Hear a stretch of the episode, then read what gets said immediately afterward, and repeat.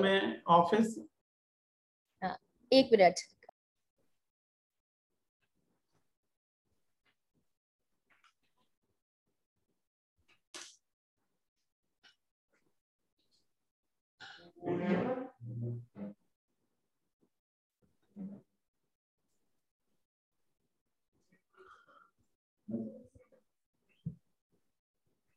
अभी क्या होता है हर्षवर्धन जी और कपिल जी कि जब हम वेबिनार शुरू करते हैं तब लोग आ, इन रूम में इनसाइड रूम रूम रूम में आना शुरू करते हैं, तो फिर हम कोशिश यही करते हैं कि कुछ मिनटों बाद हम अपनी बातचीत शुरू करें, फॉर्मल रूप से जुड़ पाए।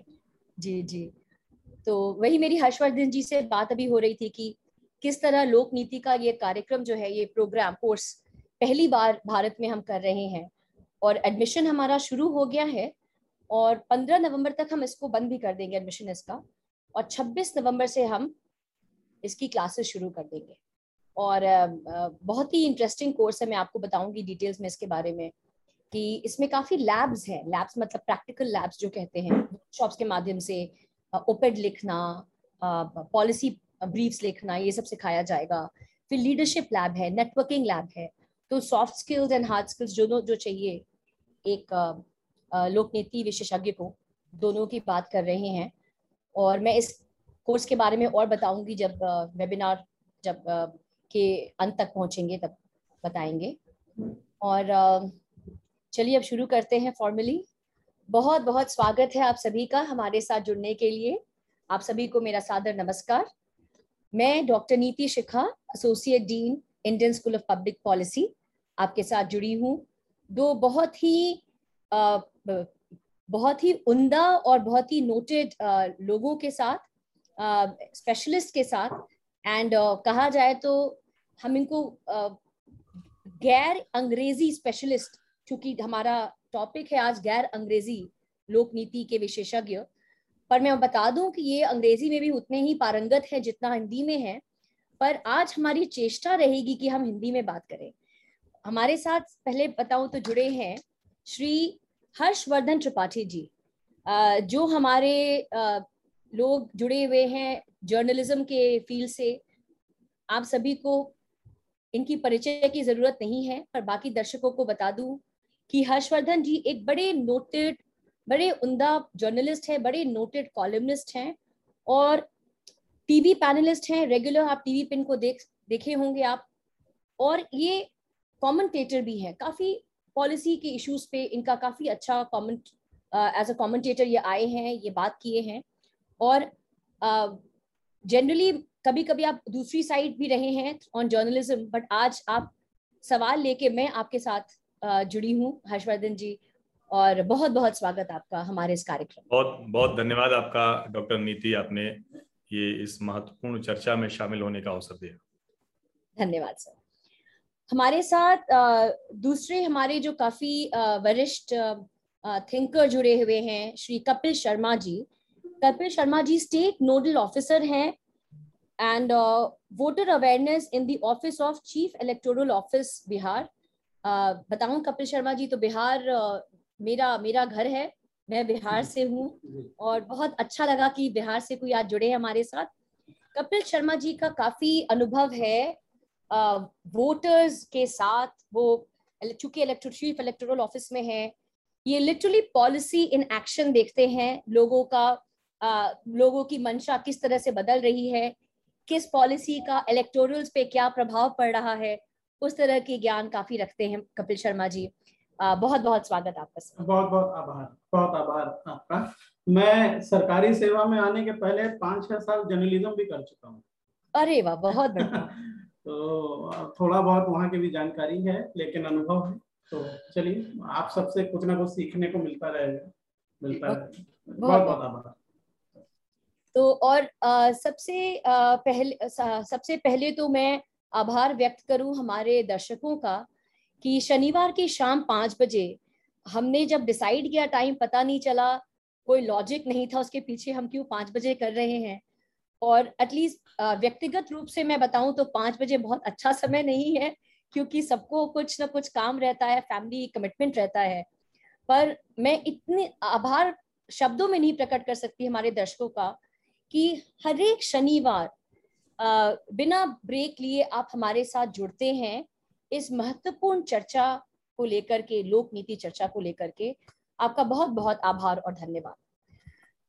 आज हमारे सामने एक जो टॉपिक है, चर्चा का जो विषय है, बहुत ही इम्पोर्टेंट विषय है, सार्वजनिक नीति निर्माण में गैर अंग्रेजी भाषी क्षेत्रों के विशेषज्ञों की राय।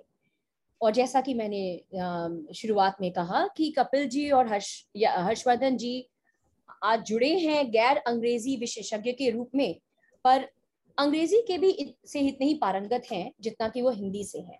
पर आज की चर्चा हम हमारा प्रयास रहेगा कि आज की चर्चा हिंदी में हो, और जहां आप हिंदी बोलने में कठिनाई महसूस करेंगे हम हम अंग्रेजी का भी हेल्प लेंगे और चर्चा का माध्यम रहेगा इंग्लिश। मैं अपने दर्शकों को बता दूं कि हमारा जो कोर्स है लोकनीति, उसका भी medium of teaching will be in English English अर्थात हिंदी और इंग्लिश का मिक्सचर। और uh, इसके पीछे हमारी सोच ये थी कि बोलचाल की भाषा में पाठ्यक्रम पढ़ाया जाए। तो इसी के साथ हम शुरू करते हैं हर्षवर्धन जी का। हर्षवर्धन जी, चर्चा में जाएं उसके पहले हम चाहेंगे कि आप और कपिल जी दोनों कुछ ओपनिंग रिमार्क्स दें और तब हम वहां से चर्चा शुरू करें। हर्षवर्धन जी जी बहुत धन्यवाद डॉक्टर नीति, कपिल शर्मा जी और जो भी Indian school of public policy के जो स्टूडेंट्स हैं या जो भी इस वेबिनार में लोग शामिल हैं। और सबसे पहले तो मैं कहूँगा कि बहुत सुंदर विषय का चयन आपने किया है, सार्वजनिक नीति निर्माण में गैर अंग्रेजी भाषी क्षेत्रों के विशेषज्ञों का योगदान। बस मैं इसको ये कहूँगा कि जो विषय है ये जिसको हम कहें कि अभी ये फाउंडेशन लेवल पर है, अभी इसकी बुनियाद बननी शुरू हुई है और इसकी इमारत आने वाले दिनों में बनेगी, यानी बिल्डिंग जो बननी है वो आने वाले दिनों में बननी है। और जो हम कहते हैं कि पब्लिक पॉलिसी या पॉलिसी मेकिंग, और जब हम कहते हैं कि लोगों के जीवन से जुड़ी नीतियां कौन बना रहा है, कैसे बना रहा है और वो बनने का तरीका क्या हो, उस पर उसका लोगों पर असर कैसे पड़ता है, जब हम ये बात करते हैं तो कुछ महत्वपूर्ण बातें हैं जिसको हम ध्यान में करें तो शायद समझ में आएगा कि गैर अंग्रेजी कितना महत्वपूर्ण है। अगर लोक नीति की हम बात करते हैं तो देश के पूर्व राष्ट्रपति प्रणब मुखर्जी साहब ने एक बार एक बात कही थी कि मेरी हिंदी अगर बहुत अच्छी होती तो शायद मैं देश का प्रधानमंत्री बन जाता। हालांकि ये पूरी तरह से सच नहीं है, वो कांग्रेस पार्टी के भीतर की स्थितियां थी जिसमें वो प्रधानमंत्री नहीं बन सके, लेकिन ऐसा उन्होंने कहा। और ये उस वक्त कहा जब देश की कुर्सी पर, जो प्रधानमंत्री की कुर्सी पर डॉक्टर मनमोहन सिंह थे, वो भी इंग्लिश स्पीकर थे, लेकिन उनके मन में एक ये था कि शायद तब मुझे ज्यादा सपोर्ट मिलता विद इन कांग्रेस। एक और छोटा सा आंकड़ा है जिसको जानना बहुत जरूरी है कि जब हम कहते हैं कि मीडिया इम्पैक्ट, यानी जो लोग पढ़ते हैं, लोग सुनते हैं, तो उसमें किसका असर पड़ता है, इम्पैक्ट कौन सा पड़ता है। तो हम अक्सर ये हमें लगता है कि जो अंग्रेजी में जो टीवी चैनल हैं, अंग्रेजी में जो अखबार हैं, वो ज्यादा प्रभाव डालते हैं, लेकिन दो छोटे छोटे आंकड़े मैं आपको बताता हूं। और चूंकि मैं खुद दो दशक से ज्यादा से हिंदी पत्रकारिता से ही जुड़ा हुआ हूं और टीवी, अखबार, वेब, रेडियो सब में काम करने का मौका मिला, अभी स्वतंत्र पत्रकार के तौर पर काम करता हूं। जो देश के दस सबसे बड़े अखबार हैं, देश के दस सबसे बड़े अखबार हैं, उसमें अंग्रेजी का जो सबसे बड़ा अखबार है देश का, वो दसवें नंबर पर है। ये आंकड़ा हम लोग के ध्यान में नहीं आता है, लेकिन ये जानना जरूरी है। और वो उस अखबार का नाम है टाइम्स ऑफ इंडिया, जो जिस टाइम्स ऑफ इंडिया को हम समझते हैं कि देश का सबसे बड़ा अखबार है। कई लोगों को भ्रम भी हो जाता है, क्योंकि जब हम जो एक जो हमारी स्कूलिंग होती है, जिस तरह से हम पढ़ते हुए आगे बढ़ते हैं, और जो पहले नौ अखबार हैं उसमें से पांच हिंदी के हैं, उसमें तमिल का अखबार है, तेलुगु का अखबार है।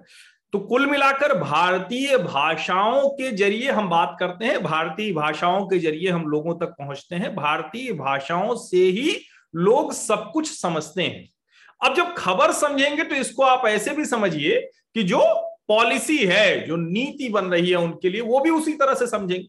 लेकिन क्योंकि हम लंबे समय से, और विशेष करके जब हम भारतवर्ष को स्वतंत्रता मिली तो अंग्रेजों ने चूंकि एक सिस्टम डेवलप किया, और जब हम अंग्रेजों कहते हैं तो कहीं से भी इसमें ये न तो कोई जिसको कहते हैं कि इंटेंशन है, कोई ऐसा भाव नहीं है कि जो लोग अंग्रेजी अच्छी बोलते पढ़ते हैं उनके विरुद्ध ऐसा ऐसा नहीं है। वो कोई भी किसी भाषा में अच्छे से पढ़ता है, अच्छे से समझता है, तो उसका अपना एक महत्व है। लेकिन एक मुश्किल ये हुई कि पॉलिसी मेकिंग में, यानी जब आप नीति निर्माण कर रहे थे तो नीतियों से ज्यादा महत्व भाषा को दे दिया गया, और उसमें भी जो भारतीय भाषाएं थीं उनको कहीं न कहीं कमतर किया गया और जो अंग्रेजी भाषा थी वो प्रभावी होती गई। तो जो आपने लिखा कि इस विषय में, तो मैंने इसीलिए कहा कि अभी ये बुनियाद है और उसको थोड़ा सा और आगे अगर हम कहें, ये आंकड़े के तौर पर जानना बहुत जरूरी है कि जो दुनिया के सबसे, जिसको हम कहते हैं जिन देशों में हम बसना चाहते हैं, जिन देशों की जो इकोनॉमिक एक्टिविटीज हैं, आर्थिक गतिविधियां हैं जो हमें बहुत प्रभावित करती हैं, दुनिया लगती कितनी खूबसूरत है, हम उस देश में जाकर रहें, तो अगर हम कहेंगे कि टॉप ट्वेंटी रिचेस्ट नेशंस कौन से हैं, तो उनका जो लैंग्वेज ऑफ बिजनेस है वो नेटिव लैंग्वेज है, यानी जिसमें वो कारोबार करते हैं, जो उनकी पॉलिसी बनती है वो इंग्लिश में नहीं बनती, वो उनकी अपनी भाषा में बदल बनती है। अब उसमें हम जापान, ताइवान, साउथ कोरिया जैसे नॉन इंग्लिश स्पीकिंग नेशंस की बात कर सकते हैं।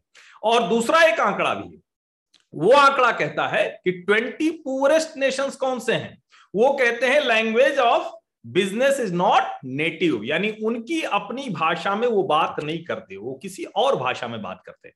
यानी इसको आप ऐसे समझें कि जिस देश में पॉलिसी, जिस देश में बिजनेस, जिस देश में इंडस्ट्री, जिस देश में कंज्यूमर से बातचीत, जिस जिस देश में किसी के लिए कुछ बनना है तो वो दूसरी भाषा में होता है, वो गरीब, और जिनका उनकी अपनी भाषा में होता है, नेटिव लैंग्वेज में होता है, वो सबसे अमीर लोग हैं। और इसके साथ एक और आंकड़ा मैं आपको बताता हूं। दरअसल लंबे समय तक ये लोगों को भ्रम रहा और अभी भी उसका एक बड़ा हिस्सा है, क्योंकि एक एड मार्केट, एक मार्केट इक्विलिब्रियम काम करता है, एक बैलेंसिंग होती है, और उसने ये ऐसा साबित किया कि दरअसल जो पॉलिसी बनाने वाले लोग हैं वो अंग्रेजी में बात करते, सोचते, समझते हैं। संयोगवश देश में अलग अलग समय पर सत्ता प्रतिष्ठान बदलता रहा और दो हज़ार चौदह में एक परिवर्तन होता है जिसमें एक ऐसा व्यक्ति प्रधानमंत्री की कुर्सी पर आता है जो गुजराती हैं, हिंदी में बात करते हैं, अंतर्राष्ट्रीय मंचों पर भी हिंदी में बात करते हैं। ऐसा नहीं कि इसके पहले नहीं थे, इसके पहले भी थे, अटल बिहारी वाजपेयी तो बाकायदा संयुक्त राष्ट्र संघ में जाकर बोले, विशुद्ध हिंदी के व्यक्ति थे। लेकिन पॉलिसी के लेवल पर कैसे इंपैक्ट होता है वो मैं आपको बताता हूँ।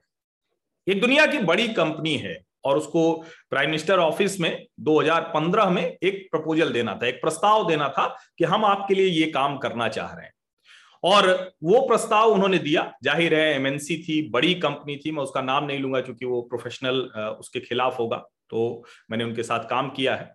उसके बाद वो काम मेरे पास आया और पीएमओ में अलग अलग जो डेस्क होती हैं, वहां ज्वाइंट सेक्रेटरीज होते हैं, उनकी डेस्क होती है, वहां से उनको कहा गया कि क्या आप ये प्रस्ताव हिंदी में बनाकर दे सकते हैं क्या।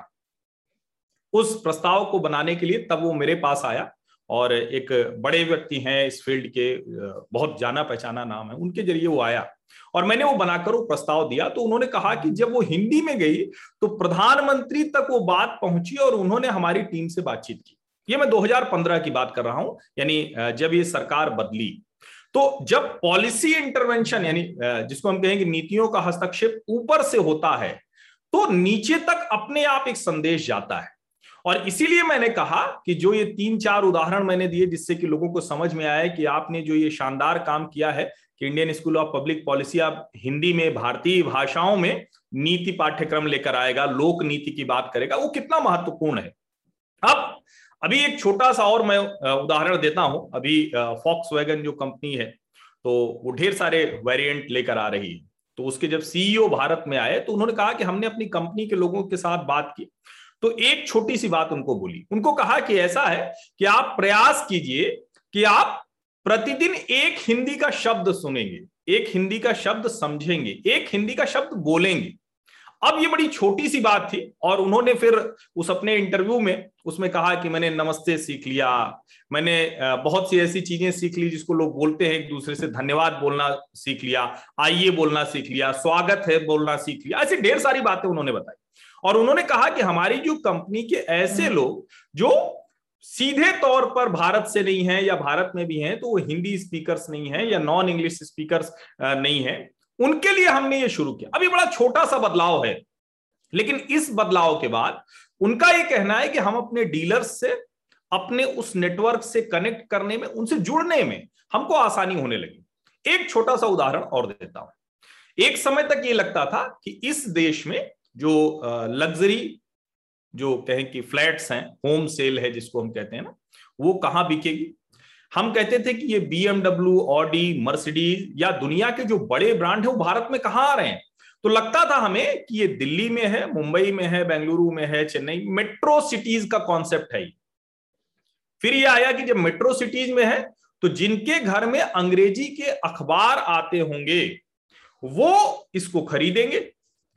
लेकिन जब कंपनियों ने सर्वे करना शुरू किया, जब वो नीचे गए कि हम प्रोडक्ट बेचने आएंगे तो आखिर बिकेगा कहाँ, जिनकी जेब में पैसे हैं वही तो करेंगे, तो उन्हें समझ में आया कि ये बहुत छोटा हिस्सा है और उनके लिए तो शायद इस अखबार में विज्ञापन देने की जरूरत नहीं, क्योंकि ये वेल अवेयर्ड लॉट है। वो तो दुनिया देखते हैं, उनको तो पता है। Mercedes auto expo, world auto expo में आया और वो उनको पता है। तो पहुंचना किसके पास है? इंडियन मार्केट में जाना है, भारतीय बाजार में उनके पास जाना है जिनको हम जिनको हम नहीं पता है उसके बारे में। तो उन्हें समझ में आया कि देश के हिंदी अखबार, देश के भारतीय भाषाओं के अखबार, और एक बड़ा मैं रोचक आपको बताता हूं, टाइम्स ऑफ इंडिया समूह के ही ढेर सारे क्षेत्रीय अखबार हैं, भारतीय भाषाओं के अखबार हैं, कन्नड़ के अखबार हैं, तमिल तेलुगु के अखबार हैं। वो अंग्रेजी के अखबार में बताते हैं कि अगर आपको कर्नाटका में, अगर आपको अपनी जो कहे कि जो भी प्रोडक्ट कोई बेचना है या अपनी कोई विशेष कोई तैयारी है उसको लेकर जाना है, तो आपको हमारे इस ऑडियंस के पास पहुंचने के लिए इस कन्नड़ के अखबार में विज्ञापन देना पड़ेगा। ये पॉलिसी इंटरवेंशन का इससे खूबसूरत उदाहरण नहीं हो सकता है। और अब जब कंपनी आती है तो उसको लगता है कि हमें उस भाषा में बात करनी होगी। लेकिन एक बड़ा संकट आया और मैं उम्मीद करूंगा कि ये जो संकट है, ये जो गैप है, जो खाई है, उसको भरने का काम करेगा ये Indian school of public policy का प्रोग्राम। मुश्किल ये कि जो बताने वाले लोग, जो करने वाले लोग, वो सब इंग्लिश स्पीकर्स हैं और जब वो सर्वे भी लेकर आते हैं तो उनका संकट ये कि बीच में एक बहुत बड़ा गैप है जिसको फिल करना मुश्किल हो रहा है। अब ये जो लोक नीति में, सार्वजनिक लोक नीति में जो कहे कि पब्लिक पॉलिसी इंटरवेंशन शुरू हुआ है, उसमें जिस बेल्ट को कहा जाता था कि ये हिंदी पट्टी है, बीमारू पट्टी है, वहां पर उद्योग धंधे जा रहे हैं। जैसे आप सब, ये बहुत लगातार सबसे ज्यादा चर्चा का विषय है कि उत्तर प्रदेश में ढेर सारी ऐसी कंपनियां आ रही हैं, मल्टीनेशनल कंपनी, जो सप्लाई चेन जिनको अपनी कहीं और लेकर आनी है, यानी चीन से बाहर लेकर आना है, भारत की तरफ ले आना है, तो अब सिर्फ वो गुजरात, महाराष्ट्र, तमिलनाडु, कर्नाटक, इन जगहों पर नहीं जा रहे, वो उत्तर प्रदेश की तरफ आ रहे हैं। अब ऐसी जगहों पर जब वो आते हैं तो उनको जो हिंदी पट्टी के स्पीकर्स हैं, जो पॉलिसी वहां बनाने वाले लोग हैं, जो लोग उसको इस्तेमाल करेंगे, जो उसको यूज करने वाले हैं, उनकी जानकारी चाहिए और उनकी भूमिका इस वजह से बढ़ती चली जा रही है। और अगर आप इसको ध्यान से देखें, मैं एक रिपोर्ट देख रहा था तो उसमें बहुत, जिसको कहें कि एक खतरा भी बताया गया है, लेकिन एक बहुत जबरदस्त अपॉर्चुनिटी है, आशा है, उम्मीद है। और वो उम्मीद ये है कि अगर भारतीय भाषाओं में लोक नीति बनाने का काम हो तो इस देश में जो एम्प्लॉयमेंट जनरेशन है, रोजगार के जो मौके हैं, वो बड़ी तेजी में बन सकते हैं। क्योंकि अगर भारतीय भाषाओं में नीतियां बनाने का काम होगा तो जो कंटेंट क्रिएशन है, जो सामग्री तैयार होगी, जो उससे जुड़ी हुई चीजें आएंगी, वो बहुत तेजी से बढ़ेंगी। और अगर ये हो पाए तो हम अगले पांच वर्षों में तीन से चार परसेंट जो जीडीपी है, जिसको हम सकल घरेलू उत्पाद कहते हैं, जो हम कहते हैं कि देश की तरक्की की रफ्तार कैसी हो सकती है, उसमें जोड़ सकते हैं। पचास लाख से ज्यादा रोजगार हम जोड़ सकते हैं अगर हम लोक नीति में भारतीय भाषाओं और हिंदी की बात हम कर सकें। क्योंकि मुश्किल यहां ये कि अभी तक नीतियां बनाने और लागू करने, दोनों का काम वो इंग्लिश स्पीकर्स कर रहे हैं, इंग्लिश लैंग्वेज के एक्सपर्ट्स कर रहे हैं। और ये आंकड़े मैं इसलिए आपको दे रहा हूं, बहुत आसानी से आपको अपने आसपास से समझ में आएगा। जैसे एक छोटी सी बात कह के मैं अपनी ये जो कह के ओपनिंग रिमार्क्स है, ये टिप्पणी खत्म करूंगा, उसके बाद जो सवाल आएंगे आप लोगों तो बात करूंगा। आप मान लीजिए कभी किसी रेस्टोरेंट में जाते हैं, कभी किसी दूसरी जगह पर जाते हैं, तो आप क्या खोजते हैं? कहते हैं भाई तुम्हारा स्पेशल जो हो वो जरा बता दो, जो तुम्हारे मेन्यू में जो स्पेशल है वो बता दो। किसी बाहर की जगह पर गए तो आप कहते हैं अच्छा आपके यहाँ खाने की कौन सी ऐसी चीज है जो हमारे यहाँ नहीं मिलती है। अब हम ये कहें कि नहीं हम जा रहे हैं तो हमारे यहाँ जो गया वो हम बांध के ले जाएंगे और वो खाना हम जबरदस्ती उस रेस्टोरेंट में कहेंगे कि इसको तुम सर्व करो, या हम किसी जगह गए तो वहां कहें कि नहीं नहीं हम अपने घर से सब लेकर आए उसको सर्व करो। तो कौन सा मॉडल काम करेगा, इसी को सिर्फ आप समझें तो आपको समझ में आएगा कि पब्लिक पॉलिसी इंटरवेंशन में नॉन इंग्लिश स्पीकर्स का, नॉन इंग्लिश एक्सपर्ट्स का कितना बड़ा रोल है, कितनी बड़ी भूमिका है। यानी जिनके लिए वो बनना है, जिनको वो करना है, जहां आप करने जा रहे हैं वहां के लिहाज से चीजें तय होंगी, या आप कहीं बाहर से लाएंगे और कहेंगे कि ये सब कुछ इसके ऊपर थोप देते हैं। ये बहुत महत्वपूर्ण है इस बात को समझना। और मुझे लगता है कि पब्लिक पॉलिसी के मामले में जो जिसको हम बार बार कहते हैं कि टेक्नोलॉजी, तकनीक, उसने बड़ा कमाल का काम किया। लोग कहते थे कि जैसे जैसे टेक्नोलॉजी होती जाएगी तो ये जो हिंदी के लोग हैं या जो नॉन इंग्लिश लोग हैं इनकी तो बड़ी मुश्किल पड़ जाएगी, क्योंकि उसमें तो सब इंग्लिश वाले आएंगे। ये कहा भी जाता रहा कि साइंस टेक्नोलॉजी की लैंग्वेज कौन सी है, इंग्लिश है। अब समझ में आ रहा है कि साइंस टेक्नोलॉजी की कोई लैंग्वेज नहीं होती भाई साहब, उसकी लैंग्वेज होती है जरूरत, उसकी लैंग्वेज होती है बिजनेस, उसकी लैंग्वेज होती है कहां पर आप काम करने जा रहे हैं, उससे आउटपुट क्या आएगा, रिटर्न क्या आएगा, उसका कोई लैंग्वेज नहीं है। साइंस टेक्नोलॉजी की दुनिया में कोई भाषा नहीं है। अब तो आप किसी भाषा में बात करते हैं, आप डाल दीजिए तुरंत आपको दूसरी भाषा में करके दे देगा, बोल के बता देगा, लिख के बता देगा। और जैसे हम बोलने वाली चीजों पर जा रहे हैं तो दुनिया में तकनीक ने जो पब्लिक पॉलिसी का काम ठीक कर दिया। आप कुछ नहीं करना है, रिकॉर्ड करना है, उसको समझना है, वो जो वो बोल देगा, उसको कुछ करना नहीं, वो पढ़ा लिखा भी नहीं तो भी बताएगा। हालांकि अब अच्छी बात यह है कि दुनिया सब लिटरेट लोग हैं, सब साक्षर लोग हैं, पढ़ लिख सकते हैं। मुझे लगता है कि ये जो परिवर्तन आ रहे हैं, जो बड़े बदलाव आ रहे हैं, और भारत इस लिहाज से बहुत, जिसको हम कहें कि इतनी उर्वर जमीन है इस लिहाज से। और हम जो, मैंने जो शुरुआती एक आंकड़ा दिया, फिर से दोहरा रहा हूं कि टॉप टेन रिचेस्ट नेशंस वही हैं जो अपनी नेटिव लैंग्वेज में बात कर रहे हैं, कारोबार कर रहे हैं, नीतियां बना रहे हैं। हम ये उम्मीद करते हैं कि भारत अब जिस ग्रोथ ट्रेजेक्ट्री की तरफ जा रहा है, जो ग्रोथ पाथ अब तय करने जा रहा है, उसमें ये बड़ी भूमिका होगी और हम भी उन देशों की जो कतार है उसमें खड़े होंगे, उस लाइन में खड़े होंगे और ये कहते हुए खड़े होंगे कि हम अपनी भाषा के साथ, अपनी नीतियों के साथ, अपने लोगों के साथ बात करते, न्याय करते हुए आगे बढ़ रहे हैं। मैं अपनी बात यहीं खत्म करता हूं, खत्म नहीं करता हूं, रोकता हूं, फिर आप जो सवाल कहेंगे तो जरूर उसका जवाब दूंगा। बहुत बहुत धन्यवाद त्रिपाठी जी, आपने कुछ बहुत ही मुख्य बातें बातें बोली और मेरे सवाल तो बहुत हैं पर मैं उसको अभी थोड़ा थामूंगी। और हमारे साथ जो दूसरे काफ़ी वरिष्ठ ऑफिसर जुड़े हुए हैं, श्री कपिल शर्मा जी, आ, जैसा कि कपिल जी ने बताया कि वो जर्नलिस्ट भी रह चुके हैं बिफोर ही join the government.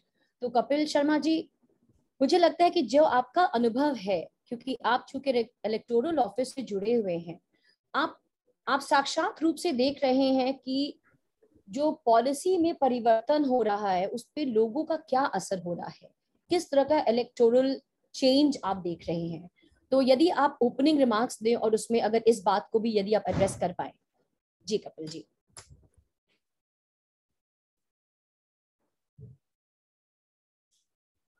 Kapil ji आप म्यूट पे हैं, एक नीचे बटन होगा म्यूट का। हाँ जी जी, बहुत बहुत धन्यवाद, आभार आपका। इलेक्टोरल प्रोसेस में हम लोग क्षेत्रीय भाषाओं से मतदाताओं को कैसे जोड़ रहे हैं, इस पर तो मैं अपनी बात रखूंगा ही, लेकिन आज जो ये विषय है, सबसे पहले मैं इस विषय पे अपनी बात रखना चाहूँगा, क्योंकि प्रथम सवाल तो यही उठता है कि हम लोग इस विषय पे डिस्कस क्यों कर रहे हैं। सार्वजनिक नीतियों के निर्माण में क्या अंग्रेजी ही योग्यता का पैमाना है? तो कोई भी समस्या या कोई भी बात जो होती है वो अचानक से नहीं आती है, उसके पीछे एक लंबा इतिहास होता है, एक लंबी पृष्ठभूमि होती है। तो भारत में भी अगर आप आज देख रहे हैं कि सार्वजनिक नीतियों के निर्माण में अंग्रेजी भाषा के लोग एक अपर ग्राउंड पे हैं, अपर लेवल पे हैं, तो उसका एक बड़ा इतिहास रहा है। आप आ, मैं अपनी बात यहीं से शुरू करूंगा। पहले तो मैं एक चीज और बता देना चाहूंगा, स्पष्ट कर देना चाहूंगा, पब्लिक पॉलिसी से कई लोग मतलब ये सोचते हैं कि वैसी पॉलिसी जो सरकार बनाती है, लेकिन ऐसा नहीं है। पब्लिक पॉलिसी से तात्पर्य ऐसी पॉलिसी से है जो लोग के हित के लिए बनाई जाए और वो सरकार से बाहर का स्टेक होल्डर वाला, सरकार से बाहर के जो प्रतिभागी होते हैं, स्टेक होल्डर्स होते हैं, वो भी बना सकते हैं।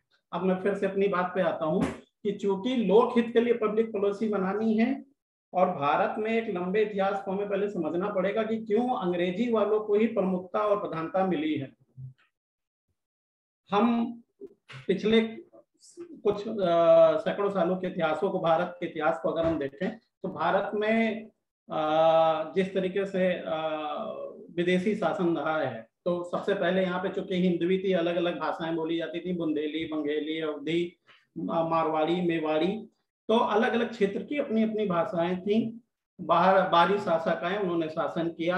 आ, तुर्की और आ, फारसी लैंग्वेज को उन लोगों ने यहाँ पे लेके आए और फारसी उन लोगों ने अपनी राजकीय भाषा बनाई, क्योंकि उनको अपने कूटनीतिक संबंध ईरान और फारस के देशों से मेंटेन करके रखने पड़ते थे। तो फारसी उनकी जो थी वो राजनीतिक राजकीय भाषा थी और आम लोगों से इंटरेक्शन के दौरान में फारसी और हिंदवी की जो क्षेत्रीय भाषाएं थी उनके संपर्क से जो भाषा डेवलप थी वो उर्दू हो गई और उस उर्दू से लोग, अपने आम लोग सरकारी कामकाज को चलाने के लिए उर्दू का प्रयोग करने लगे और कूट संबंध कूटनीतिक संबंधों को मेंटेन करने के लिए वो लोग फारसी का प्रयोग करने लगे। कॉलोनाइजेशन के दौर में, औपनिवेशिक दौर में अंग्रेज आए और अंग्रेज ने फारसी को हटा के अंग्रेजी को राजकाज की भाषा बनाया और उर्दू को उन्होंने संपर्क की भाषा बना के रखा। आम नागरिकों जिन पे वे शासन कर रहे थे उन उनसे संपर्क करने के लिए वो लोग उर्दू को उर्दू का प्रयोग कर रहे थे और बाकी पॉलिसी मेकिंग में वो अंग्रेजी का प्रयोग कर रहे थे। उनको एक ऐसे वर्ग की भी जरूरत थी जो उनकी भाषा को समझे और शासन की नीतियों को आम लोगों के बीच में अपनी भाषा में ले जाए, इसलिए उन्होंने एक सबऑर्डिनेट क्लास यहाँ पे डेवलप किया जिसको आ, सरकारी तंत्र कहा जाता है, जिसमें उन्होंने भारतीय लोगों को नौकरी दी। लेकिन पॉलिसी मेकिंग का जो अपर सेगमेंट था वो उन्होंने अपने पास ही रखा, अपनी भाषा में रखा।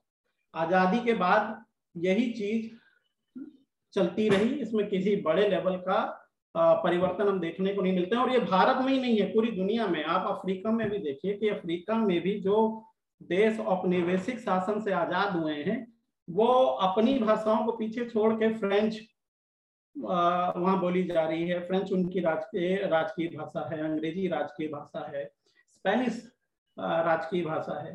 तो कॉलोनाइजेशन ने इस तरीके का एक रूल ऑफ सेटअप दे दिया एडमिनिस्ट्रेटिव बॉडीज को कि जिस औपनिवेशिक शासन को वो लोग अपने पास रख रहे थे उसी पे वो आगे बढ़ गए और इस कल्चरल डोमिनेंस से अपने आप को बचाने की कोशिश नहीं की। और भारत में एक चीज और मुझे देखनी पड़ा, मैं बताना चाहूँगा कि जो मैकाले की जो शिक्षा पद्धति थी वो वास्तविकता में, शिक्षा जो होती है वो कभी ऑब्जेक्टिव नहीं होती है।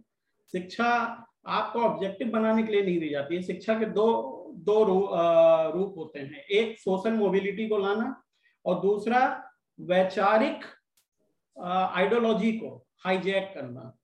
आ, जो रूप रहते हैं ज्यादातर दुनिया भर के प्रशासनिक तंत्र में हम अगर अध्ययन करेंगे तो देखेंगे कि यहाँ पर मैं एक आ, सामाजिक अध्ययता के तौर पे इस बात को रख रहा हूँ कि जब भी आप शिक्षा का अध्ययन करेंगे, किसी भी समाज में जब शिक्षा दी जा रही है तो वहाँ पे दो बातें हम लोग मुख्य तौर पे देखते हैं कि शिक्षा का उद्देश्य पहला तो यही है कि सोशल मोबिलिटी को लाना, लोगों में विकास और प्रगति के लिए आगे बढ़ने की चेतना को बढ़ाना, और दूसरा हो जाता है कि उनके आइडियोलॉजिकल प्रोस्पेक्ट को हाईजैक करना और उनको अपनी भाषा के हिसाब से, अपने हिसाब से, अपने मूल्यों के हिसाब से स्थापित करना। अंग्रेजों में अंग्रेजों ने जो भारत में शिक्षा का विकास किया शुरुआती तौर पे वो आइडियोलॉजिकल हाईजैकिंग था। चूंकि एडमिनिस्ट्रेटिव सेटअप उनको चाहिए था अपने औपनिवेशिक कार्यों को स्थापित करने के लिए, तो उन्होंने जिस तरीके की भाषा और शिक्षा को यहाँ पे स्थापित किया वो उनके हितों के हिसाब से थी। उन्होंने ह्यूमैनिटीज पे बहुत ज्यादा जोर दिया। आप देखेंगे कि अट्ठारह सौ सत्तावन से लेके उन्नीस सौ पच्चीस के बीच में भारत में बहुत सारे विश्वविद्यालय स्थापित हुए, लेकिन उनमें आप जब अध्ययन करेंगे तो पाएंगे कि बहुत ज्यादातर विश्वविद्यालयों में इंजीनियरिंग और चिकित्सा से के कोई कोर्सेस नहीं है, ज्यादातर ह्यूमैनिटीज के कोर्सेस हैं। तो ह्यूमैनिटीज के कोर्सेस इसलिए लॉजिक है, एक तो उसमें इन्वेस्टमेंट कम करना पड़ता था, ह्यूमन रिसोर्स की कम जरूरत है, और दूसरी बात ह्यूमैनिटीज पढ़ने वाला जो वर्ग होगा वो उनको भाषाई तौर पर उनके एडमिनिस्ट्रेटिव वर्ग को निपटाने में ज्यादा मदद पहुंचाएगा। और चूंकि वो दौर भी वैसा चल रहा था कि चिकित्सा और इंजीनियरिंग की पढ़ाई उस लेवल पे नहीं थी, हाँ यूरोपियन कंट्रीज में थी, लेकिन वहाँ उतना खर्च करके वो भारतीय लोगों को विदेश में पढ़ने के लिए क्यों भेजते हैं। तो उन्होंने एक तंत्र ये यहाँ पे रखा कि ह्यूमैनिटीज पे जोर दिया। चूंकि ह्यूमैनिटीज की पढ़ाई भारत में पहले शुरू हुई तो उसमें क्षेत्रीय स्तर पे क्षेत्रीय भाषाओं में हम देखते हैं कि उसका अनुवाद भी हुआ और लोगों ने आ, सामाजिक अध्ययन से रिलेटेड जो विषय थे उनको अपनी स्थानीय भाषाओं में पढ़ना भी शुरू कर दिया। लेकिन आजादी के बाद तक, आजादी मतलब आजादी तक ये ऐसा मुझको कहीं दृष्टि पे नहीं दिखाई देता है कि अंग्रेजों ने कोई ऐसा प्रयास किया हो या अंग्रेजी शिक्षा प्राप्त किसी भारतीय ने ऐसा प्रयास किया हो जिसमें उसने टेक्निकल सब्जेक्ट्स को, प्रौद्योगिकी से पे आधारित सब्जेक्ट्स को, चिकित्सा से संबंधित आधारित सब्जेक्ट्स को अपनी स्थानीय क्षेत्रीय भाषा में संगठित रूप से लोगों के बीच में स्थापित करने की कोशिश की हो। तो आजादी के तुरंत बाद आपके जो टेक्निकल सब्जेक्ट थे, जो साइंस बैकग्राउंड के सब्जेक्ट थे, जो सीधे आपके स्किल को, स्किल तो नहीं कहेंगे बल्कि टेक्निकल एडवांसमेंट कहेंगे, उसको बढ़ा सकते थे, वो सब्जेक्ट वो बहुत कम रहे। ज्यादातर आप ह्यूमैनिटीज ही पढ़ते रहे। भारतीय समाज में आप देखेंगे भारत की आजादी में ज्यादातर वकील मिलते हैं, डॉक्टर और डॉक्टर और इंजीनियर्स नहीं मिलते, वकील मिलते हैं, लिटरेचर पढ़ने वाले लोग मिलते हैं। तो खैर, तो मे, मेरा ये कहना था कि चूंकि एजुकेशन जो होता है सोशल मोबिलिटी और सोशल मोबिलिटी भी स्थापित करता है। मैंने कुछ पॉइंट्स लिखे हुए हैं, मैं उनको बताना चाहूंगा कि एक तो ये भी है कि पब्लिक पॉलिसी में लैंग्वेज जो है वो सिर्फ एक स्किल है। अब पब्लिक पॉलिसी में मेन चीज क्या है, जो मेन मोटो है वो है आइडिया, विजन। अब आइडिया और विजन आपका डेवलप होगा आपके मूल भाषा में। क्योंकि मूल भाषा का विकास आपको औपनिवेशिक रूप से ही नहीं मिल पाया है, आपका डेवलपमेंट गर्भ में ही नहीं हो पाया है। तो जब गर्भ में ही नहीं हो पाया है तो फिर बाहर निकलने पे कैसे हो पाएगा? तो आपको एक बड़े तंत्र को स्थापित करना पड़ेगा। एक एक तो सबसे बड़ी समस्या ये हो गई हम लोगों के साथ कि चूंकि यहाँ पे जड़ें हम लोगों के साथ थी, वो ऐतिहासिक तौर पे हमको सपोर्ट नहीं कर रही हैं कि हम जो आइडियाज डेवलप करें वो हम अपने मूल प्रवृत्ति में करें। हम लोग हाईजैक्ड हैं।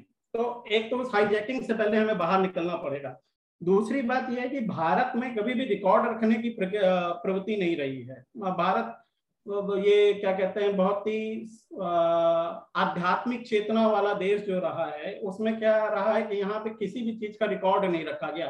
सारी घटनाएं यहाँ पे घटित हुई हैं लेकिन कोई रिकॉर्ड नहीं है। यहाँ पे बड़े बड़े युद्ध हुए हैं लेकिन किस तिथि को हुए हैं कोई उसका रिकॉर्ड नहीं है। अब आप बोलिएगा तो सामने वाला जो इंटेलेक्चुअल क्लास है वो आपकी खिल्ली उड़ा सकता है कि भाई डेट बताइए, टाइम बताइए। लेकिन वेस्टर्न वर्ल्ड के पास ऐसी समस्या नहीं है। उन्होंने रिकॉर्ड्स मेंटेन किए, हर चीज के रिकॉर्ड्स मेंटेन कर लिए। अब आप पूछेंगे कि भाई ये युद्ध कब हुआ था, तो वो तुरंत डेट भी बता देगा, समय भी बता देगा। तो वहां पे उसकी चीजें जस्टिफाई हो जाती हैं और हमारी नहीं हो पाती हैं। ये भी एक बहुत बड़ी समस्या है। यही कारण है कि हम हल्दी का प्रयोग अपने यहाँ उपचार में, टर्मरिक का प्रयोग हजारों सालों से कर रहे हैं, लेकिन उसका पेटेंट जो है वो अमेरिका ले रहा है क्योंकि वो रिकॉर्ड मेंटेन कर रहा है। और अपने यहाँ तो हल्दी हल्दी से उपचार का आइडिया दो तीन हजार सालों से चल रहा है, लेकिन और उससे पहले से चल रहा होगा, लेकिन चूंकि कोई रिकॉर्ड नहीं है। और इस तरीके के आइडिए भारत में सड़क पे पड़े रहते हैं। हर हर आदमी के पास ऐसे ऐसे आइडिए हैं हैं और उनके उनके पास आ, आ, अपने ट्रेडिशनल वैल्यूज को स्थापित करने का एक बहुत बड़ा एक तंत्र है, परंपरागत तंत्र है। लेकिन चूंकि उसका कोई रिकॉर्ड नहीं है, कोई उसका फैक्चुअल एनालिसिस नहीं है, कुछ उसका फैक्चुअल इस्टेब्लिशमेंट नहीं है, सिर्फ परंपराओं से चला आ रहा है, तो इसीलिए हम लोग पेटेंट नहीं कर पा रहे हैं चीजों को। ग्लोबलाइजेशन में ये एक बहुत बड़ी समस्या हो गई है। ग्लोबलाइजेशन ने क्या किया है कि आपके सामने एक बहुत बड़ी समस्या को पैदा कर दिया है। अगर इसमें दो फायदे हैं, एक फायदा भी है, ऐसा नहीं है, ग्लोबलाइजेशन एक विरोधाभासी चरित्र को भारतीय समाज के सामने लाया है। तो भारत में बहुत सारी भाषाएं हैं, अलग अलग भाषाएं हैं, अलग अलग समाज के अलग अलग क्षेत्र के लोग अलग अलग भाषाएं बोलते हैं। उसमें आप एक ऐसी प्रक्रिया में भी आ गए हैं जो ग्लोबल तौर पे आपको आपस में जोड़ भी रही है। भारत के व्यक्ति के साथ सबसे बड़ी समस्या ये है कि वो उत्तर प्रदेश से महाराष्ट्र आके काम करना चाहता है अंग्रेजी और फ्रेंच सीख के, लेकिन वो मराठी नहीं सीखना चाहता है, या मराठी जो है वो उत्तर प्रदेश जाना चाहता है या साउथ इंडियन यूपी आना चाहता है। वो इंग्लिश और फ्रेंच में अपने आप को प्रोफिशिएंट करना चाहता है क्योंकि इन लैंग्वेज इन लैंग्वेजेस का एक ग्लोबल एस्पेक्ट है, बाजार में स्थापित भाषाएं हैं। लेकिन उत्तर प्रदेश से महाराष्ट्र आने वाले व्यक्ति को मराठी में वो बाजारी मूल्य नहीं मिल रहा है। एक तो ये कारण हो गया, ए, एक तो ये कारण हो गया। दूसरा, ग्लोबलाइजेशन ने एक और चीज भी दी है, चूंकि मार्केट डेवलप किया कर रहा है तो माइक्रो लेवल पे माइक्रेट डेवलपमेंट होना है, ग्लोबल विलेज की संकल्पना है। तो एक तरफ तो जो डोमिनेंट कल्चर है, डोमिनेंट कल्चर की जो भाषाएं हैं वो पूरी दुनिया में फैल रही हैं और आ, और हर व्यक्ति को उन भाषाओं की जानकारी होना बहुत आवश्यक है, वरना वो सर्वाइव नहीं कर पाएंगे, वो उस प्रतिस्पर्धा में पीछे छूटे रह जाएंगे।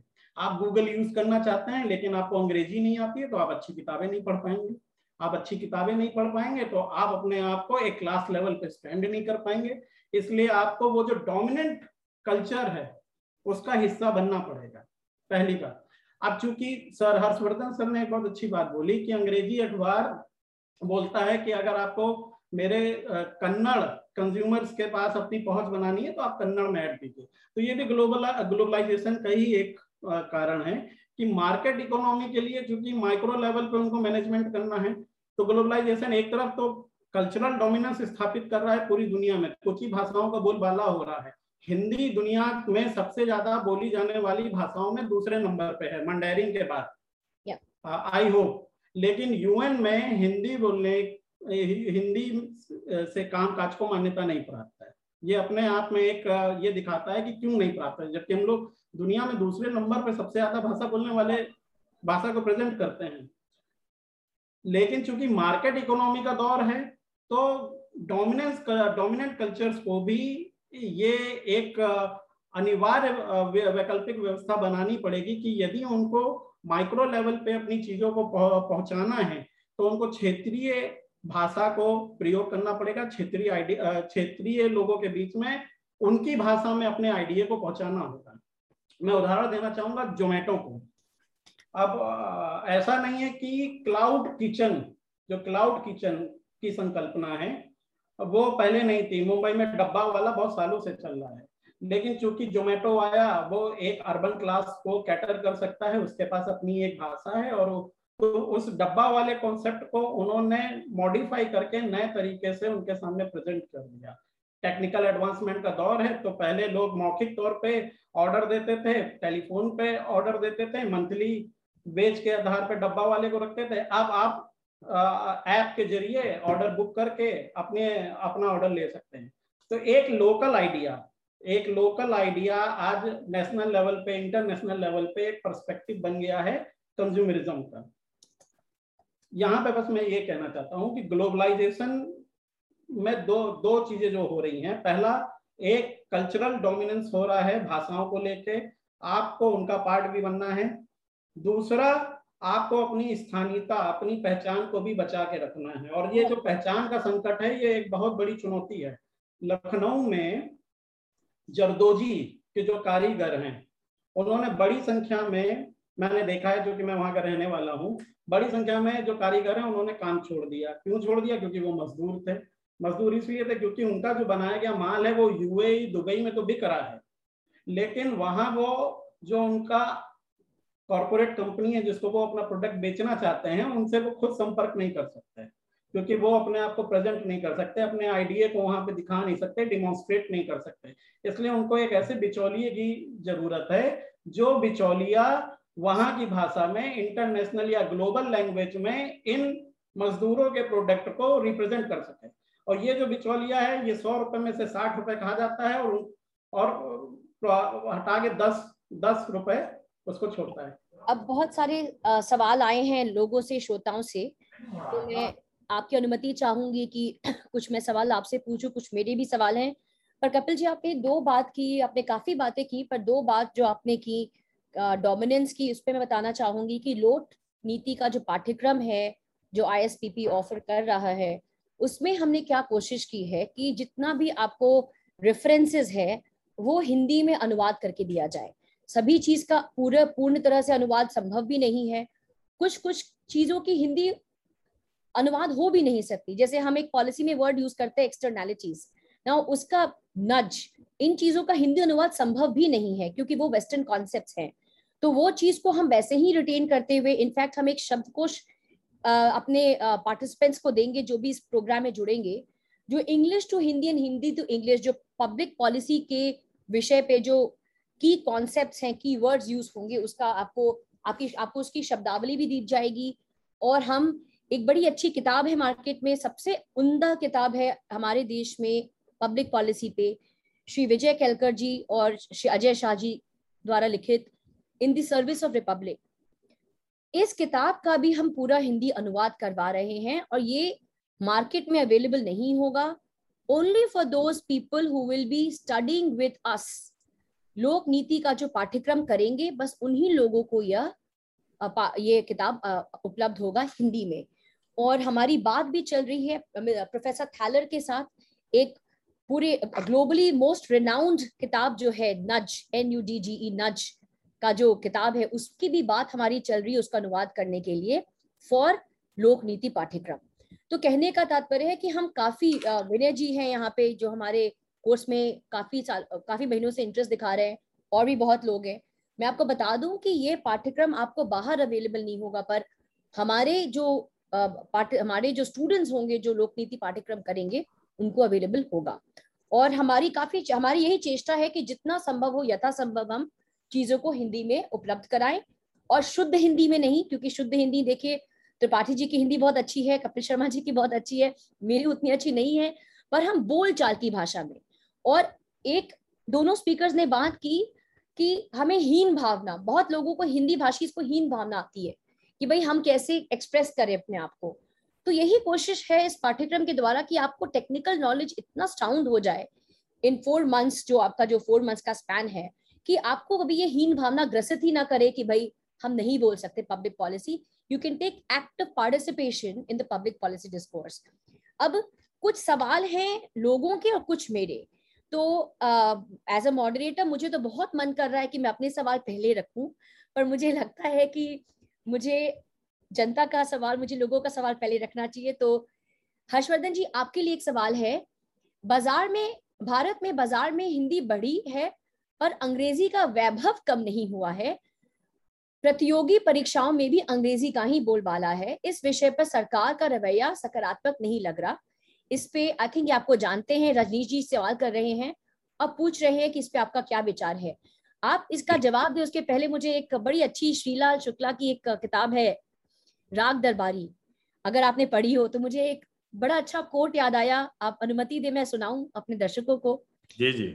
एक उसमें एक का एक कोट है कि व्यवहार परिवर्तन के लिए व्यवहार व्यवहार परिवर्तन के लिए रॉब की आवश्यकता है और रॉब के लिए अंग्रेजी की। तो जो हमारे ऑथर हैं उस जमाने में जब किताब लिखे थे, काफी उम्दा किताब है, कैसे अंग्रेजी को रॉब as a as a matter of pride रॉब मानते थे लोग। तो हर्ष हर्षवर्धन जी सवाल आपको दिया गया है, ये आंसर अगर आप कर पाए लाइव तो। जी थैंक यू, बहुत बहुत धन्यवाद। और रजनीश जी का मैं कहूँगा कि उन्होंने जो ये प्रश्न पूछा है ना, ये बड़ा इसका संदर्भ है आज के समय में। और चूंकि जब हम पॉलिसी की बात करते हैं, नीतियों को बनाने की बात करते हैं, तो इस देश में जो यूनियन पब्लिक सर्विस कमीशन है, वहां से निकलकर जो अधिकारी आते हैं, जो जिले में पहुंचते हैं, फिर बाद में वो सचिवालय में पहुंचते हैं, उनकी भूमिका सबसे बड़ी होती है। और पिछले कुछ समय में चूंकि हिंदी भाषी क्षेत्र के जो अधिकारी हैं वो कम होने लगे हैं, तो इसलिए ये चिंता बढ़ी है। लेकिन यहां मैं एक चीज कहूंगा कि, और बहुत स्पष्ट तौर पर कहूंगा, भारतीय भाषाओं में काम करना, उनकी प्रतिष्ठा बनाने का मतलब कतई नहीं है कि हम अंग्रेजी का कोई वैभव घटाना चाहते हैं। ये थोड़ा सा हमें इससे थोड़ा बाहर निकलने की जरूरत है।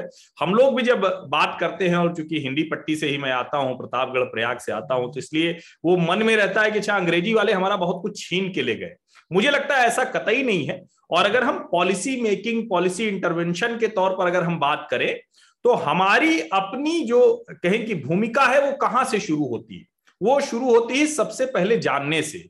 और मैं लगे हाथ इन दोनों का प्रश्न दोनों प्रश्नों का उत्तर दूंगा। एक सवाल मैंने अभी इस चैट बॉक्स में देखा, ये अविनाश जी ने सवाल किया है कि भारत में गैर अंग्रेजी भाषी आबादी को लोक नीति निर्माण की प्रक्रिया में कैसे शामिल किया जा सकता है। तो ये दोनों बड़ा जुड़ा हुआ है। एक चिंता ये कि जो अधिकारी निकल कर आ रहे हैं वो अंग्रेजी बोलने वाले ज्यादा हैं, अंग्रेजी माध्यम से आने वाले ज्यादा हैं। दूसरा ये कि क्या जो गैर अंग्रेजी भाषी लोग हैं वो कतई इसमें शामिल होंगे क्या, यानी एक जो पॉलिसी इंप्लीमेंटेशन के लेवल पर है, यानी डीएम बनेगा, सेक्रेटरी बनेगा, दूसरे जो लोग हैं, यानी जैसे हमारे घर के सामने की सड़क बन रही है तो उस बनने में हमारी कोई भूमिका होगी या कोई कहीं लखनऊ, कोई दिल्ली या जिस जगह की राजधानी है वहां से कोई अधिकारी तय करेगा और वो हो जाएगा। ये सिर्फ सड़क बनने में नहीं है, ये हमारे यहाँ के हर तरह के कार्यक्रम, जीवन में जितने कार्यक्रम हमारे ऊपर असर करते हैं, खाने से जुड़े हों, शिक्षा से जुड़े हों, स्वास्थ्य से जुड़े हों, सड़क से जुड़े हों, यानी कुछ भी अगर आपको करना है तो उसमें है। मेरा ये मानना है कि ये इसका एक, जिसको कहते हैं ना कि आप थंब रूल कर लीजिए, एक इसको हमेशा के लिए लिख के रख लीजिए, जानकारी, अवेयरनेस। अगर आपको अपने क्षेत्र की उस समस्या की जानकारी है और आप समाधान के बारे में बात करके उस पर दबाव बना सकते हैं तो निश्चित तौर पर आपकी भूमिका बढ़ेगी, और वो जो भूमिका बढ़ेगी वो दोनों तरफ असर डालेगी, एक जो उसको लागू करने वाले लोग हैं यानी वो अधिकारी, और दूसरा जहां वो लागू होनी है, जिस जमीन पर लागू होनी है, जिस स्थान पर उसको लागू करना है। मुझे लगता है सरकार के तौर पर ये, अगर आपने राष्ट्रीय शिक्षा नीति नहीं पढ़ी है तो पढ़ना चाहिए। पहली बार है कि भारत में यहाँ की चिंता, यहाँ के हिसाब से जो चीजें होनी चाहिए उसको लेकर एक शिक्षा नीति लागू की गई है। इसमें बस एक ही बात मैं कहूंगा कि विवाद वाले विषयों पर बात करने से बचें। मैं इसको दोहरा रहा हूं कि किसी का वैभव या किसी की प्रतिष्ठा कम ज्यादा नहीं करनी है। भारत को मूल रूप से अपनी भाषा में बात करना, उस बात को आवाज उसकी सुनाई दे और उस सुनाई देने के आधार पर, उसकी शक्ति के आधार पर उसको लागू करना, वो नीति बनाना। मुझे लगता है कि इसका बहुत बड़ा, मतलब आने वाले समय में इसकी भूमिका बहुत बड़ी होने वाली है। गैर अंग्रेजी भाषी लोग और गैर अंग्रेजी भाषी नीति नियंता, यही तय करने वाले देश। बहुत बहुत धन्यवाद हर्षवर्धन जी। आ, समय आ, हमें याद दिला रहा है कि हमारे पास बस आठ मिनट रह चुके हैं और मुझे कुछ पाठ्यक्रम के बारे में भी बताना था, तो मैं अब अपने कुछ बातें रखना चाहूंगी पाठ्यक्रम के विषय में। एक सबसे पहले सवाल आया है कि why does not this book reach to general mass. देखिए, ये हम डिसाइड नहीं करेंगे कि in the service of republic का जो अनुवाद है वो सब मास तक जाए, वो पब्लिशर डिसाइड करेगा। पेंगुइन पब्लिशर है, पेंगुइन ने अभी अभी अनुमति नहीं दी है, it is for commercial use के लिए। ये बस आपको पता होगा कॉन्सेप्ट ऑफ फेयर यूज, और इसीलिए पेंगुइन ने बस हमें अनुमति दी है कि हम पढ़ाई के लिए लोक नीति में यूज कर पाए। आपको और भी बताने में मुझे बहुत ही अच्छा लग रहा है कि दोनों अजय शाह जी और श्री विजय केलकर जी हमारे स्कूल से जुड़े हुए हैं और काफी क्लोजली जुड़े हुए हैं। इनफैक्ट जब इस संस्था का गठन हुआ था, एसपीपी का गठन हुआ था, तो उसमें विजन प्रदान करने वाले श्री विजय केलकर जी और अभी भी हमारे एकेडमिक चेयर हैं, एकेडमिक बोर्ड के चेयर चेयरमैन हैं, और श्री अजय शाह जी भी हमारे हमारे फैकल्टी भी हैं और हमारे एडवाइजर भी हैं एकेडमिक बोर्ड के। तो ये दोनों व्यक्ति काफी जुड़े हुए हैं और बहुत ही प्रतिष्ठावान व्यक्ति भी जुड़े हुए हैं, आप आईएसपीपी के वेबसाइट पे देख सकते हैं। तो ऐसा नहीं है कि हम कुछ मोनोपोली करना चाहते हैं, पब्लिशर ने इसकी अनुमति नहीं दी है कि आम जनता को ये जाए, पर मैं आपको बता दूं कि they are trying to you know they are they will be trying to come up with Hindi अनुवाद। हो सकता है कि नज की जो किताब की जो अनुवाद हो वो लोगों तक पहुंचे, डिपेंड्स, ये डिपेंड पूरा करता है पब्लिशर पे। I think nudge Yale university या कोई डिसाइड करेगा तो उन पे डिपेंड करता है, इसमें हमारे कोई रोल नहीं है। एक सवाल है कोर्स का फी क्या है, प्रियंका जी पूछ रही हैं। Priyanka ji, the course fee is rupees one lakh और एंड बिकॉज कोविड है और लोगों को थोड़ी कठिनाई है तो इससे इसके कारण हमने पचास प्रतिशत छूट सभी को दी है जो इस साल कोर्स में जुड़ेंगे। So eventually you will have to pay fifty thousand, but course fees one lakh, but only for the foundation batch आपको पचास हजार रुपए देने पड़ेंगे विद जीएसटी ऑफ कोर्स। और आपको बता दूं कि course cost, thank for thank God आपने प्रियंका जी कोर्स कॉस्ट नहीं पूछा क्योंकि कॉस्ट बहुत हाई है इस कोर्स का। अब आप ये सोचिए कि पूरी हमें ऐसे ऐसे शिक्षकों का चयन करना पड़ रहा है जो हिंदी भी बोल पाए। जैसे हमारे एक प्रोफेसर हैं, एंड थर्सडे को एक वेबिनार हम कर रहे हैं झारखंड में, आई एम रांची के साथ, वो उस समय उपस्थित होंगे, तो आप फ्री हो तो आइएगा उस दिन। श्री राजीव कपूर जी, राजीव कपूर जी लाल बहादुर शास्त्री जो आई एस अकेडमी है उसके डायरेक्टर रह चुके हैं, सेक्रेटरी रह चुके हैं मंत्रा काफी मंत्रालयों में, और बहुत ही क्या उमदा आईएएस ऑफिसर और बहुत ही उमदा पब्लिक पॉलिसी स्पेशलिस्ट हैं, वो आपको एक कोर्स पढ़ा रहे हैं। उसी तरह आपको डेटा और monitoring and impact relation Acer करके एक ग्रुप है, काफी प्रतिष्ठित and India's best in data sciences, वो पढ़ा रही है। उस ग्रुप से आपको शिक्षक आएंगे उस संस्था से आपको पढ़ाने के लिए। इसी तरह हमारे पास हर एक सब्जेक्ट के लिए आपको स्पेशलिस्ट आ रहा है और आपको subjects had to be changed and अनुवाद करना पड़ा है। बहुत एक्सपेंसिव कॉस्ट कॉस्ट बहुत ज्यादा है। थैंक गॉड प्रियंका जी आपने कॉस्ट नहीं पूछा, आपने फीस पूछी। फीस है एक लाख, इस साल के लिए फाउंडेशन बैच के लिए पचास हजार। हमारा एडमिशन खुल चुका है, पंद्रह नवंबर तक एडमिशन बंद भी हो जाएंगे। और आ, आ, आपको मैं बता दूं कि हमारे कोर्स का जब हमने कोर्स की जब आ, हमने शुरुआत की थी तो हमारा उद्देश्य ये नहीं था कि हम हिंदी को बढ़ावा दें। हिंदी तो ऑफकोर्स सभी को प्रिय है, हम बिहार से हैं तो हमको तो बहुत प्रिय है, पर हमारी मंशा ये नहीं थी। हमारी मंशा ये थी, जब हमने एक स्टडी देखी सीएमआई की जिसमें लिखा था कि सिक्स परसेंट से कम लोग अंग्रेजी बोल पाते हैं, और हमारा दिमाग ठनका कि इन छह प्रतिशत में से भी कुछ लोग पब्लिक पॉलिसी में काम कर पा रहे हैं, है ना। तो और हमारा जो स्कूल है Indian school of public policy, वो बहुत ही फर्मली बिलीव करता है और डेमोक्रेटाइजेशन ऑफ पब्लिक पॉलिसी, लोकतांत्रिकरण करना public policy as a subject उसका, क्योंकि हमें ये पता है कि जब तक लोगों की भागीदारी नहीं होगी, अच्छा पब्लिक पॉलिसी, सुदृढ़ पब्लिक पॉलिसी, सबल पब्लिक पॉलिसी बनना संभव नहीं है। और जब तक पब्लिक पॉलिसी सबल नहीं होगी, सबल देश का प्रयास भी अधूरा रह जाएगा, क्योंकि only on the foundation of strong public policy is created a great nation, right. So उस मंशा के साथ हमने ये शुरू की, और आपका साथ रहेगा तो आने वाले समय में हम बाकी भाषाओं में भी कोशिश करेंगे।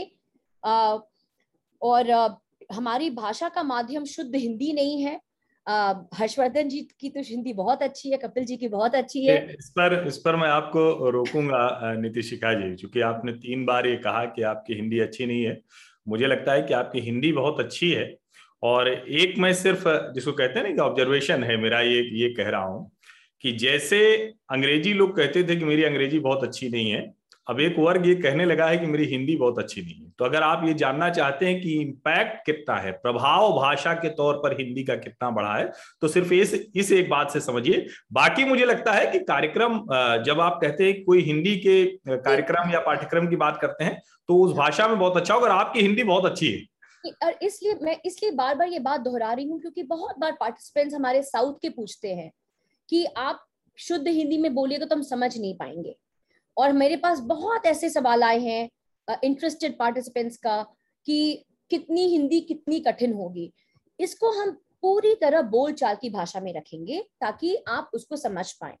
तो कहने का तात्पर्य यह है कि यदि आपकी हिंदी ठीक ठाक है, आप हिंदी समझ पाते हैं और अंग्रेजी में बेटर है, तब भी आप एक पाठ्यक्रम कर सकते हैं, क्योंकि इस पाठ्यक्रम का उद्देश्य है कि आपको बोलचाल की भाषा में complex concepts of public policy समझाया जाए।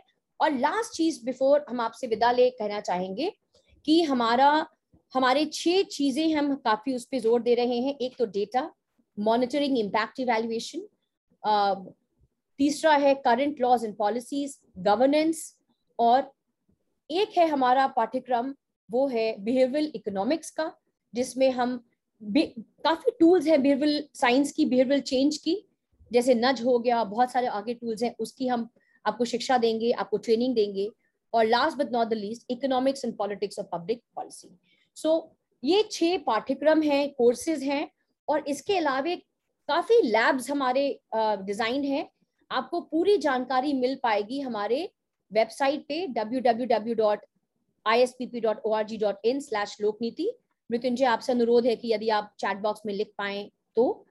आ, एक लास्ट आई थिंक एक मुझे मैसेज आया है हमारे आ, आ, इसका हमारे लोगों का कि एक इन्होंने हाथ उठाया हुआ है आ, एक न्यूज चैनल ने, और वो आपसे सवाल हमसे सवाल करना चाहते हैं।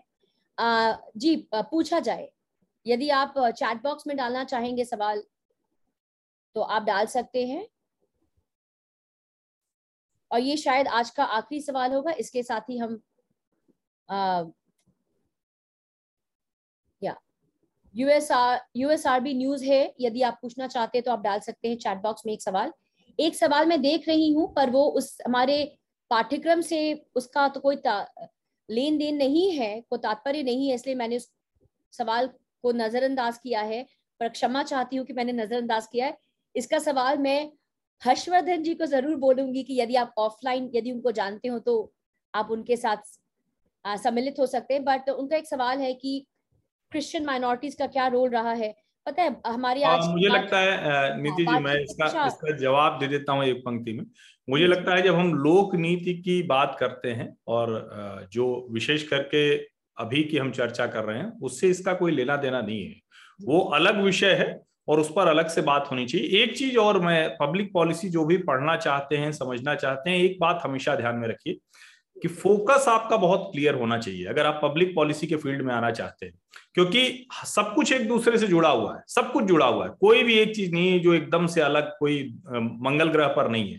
लेकिन आप अगर पब्लिक पॉलिसी में फोकस करना चाहते हैं तो एक एक जो आ, कहें कि सिर्फ डेटा की अगर हम बात करेंगे तो उस पर इतनी बात हो रही है, इतना डेटा जर्नलिज्म शुरू हो गया है, पॉलिसी कैसे डेटा से चेंज हो जा रही है आज के समय में, वो है टेक्नोलॉजी कैसे चेंज कर रही है, लैंग्वेज कैसे चेंज कर रही है, अलग अलग जो सोशल बिहेवियर है वो कैसे चेंज चेंज कर रहा है, कैसे पॉलिसी जब जाती है तो कैसे बदल जाती है, उसका पूरा का पूरा एक मतलब बहुत सी चीजें हैं। तो मुझे लगता है कि इस तरह की जो पूरी डिबेट को दूसरी तरफ ले जाती है उससे बचना चाहिए। जी जी बहुत बहुत धन्यवाद हर्षवर्धन जी। और बहुत बहुत समय हमारे साथ नहीं है, अब छह बज चुका है। और बहुत बहुत धन्यवाद हमारे श्रोताओं का, हमारे दो प्रतिष्ठित काफी प्रतिष्ठित और जाने माने हमारे विशेषज्ञों का जो हमारे साथ जुड़े, हर्षवर्धन जी और कपिल शर्मा जी, बहुत बहुत धन्यवाद आपका। बहुत धन्यवाद आप लोगों का। और आभार व्यक्त करना चाहूंगी हमारी टीम का भी, आईएसपीपी टीम का, and last but not the least हमारे श्रोतागण और सभी व्यक्ति जो हमारे साथ जुड़े हैं और आगे भी जुड़े रहेंगे। धन्यवाद। आपको बता दूं कि नेक्स्ट वीक हम छह नवम्बर को ला रहे हैं एक स्वच्छ भारत अभियान मिशन के डायरेक्टर हमारे साथ जुड़ेंगे नेक्स्ट नेक्स्ट वेबिनार में, और उसके बाद हमारे साथ श्री राम माधव जी जुड़ रहे हैं छह नवंबर को। तो दो और भी अच्छे स्पीकर्स हमारे साथ जुड़ेंगे आगे चल के, और आशा करते हैं कि आप सभी हमारे साथ बने रहेंगे। बहुत बहुत धन्यवाद। नमस्कार। धन्यवाद।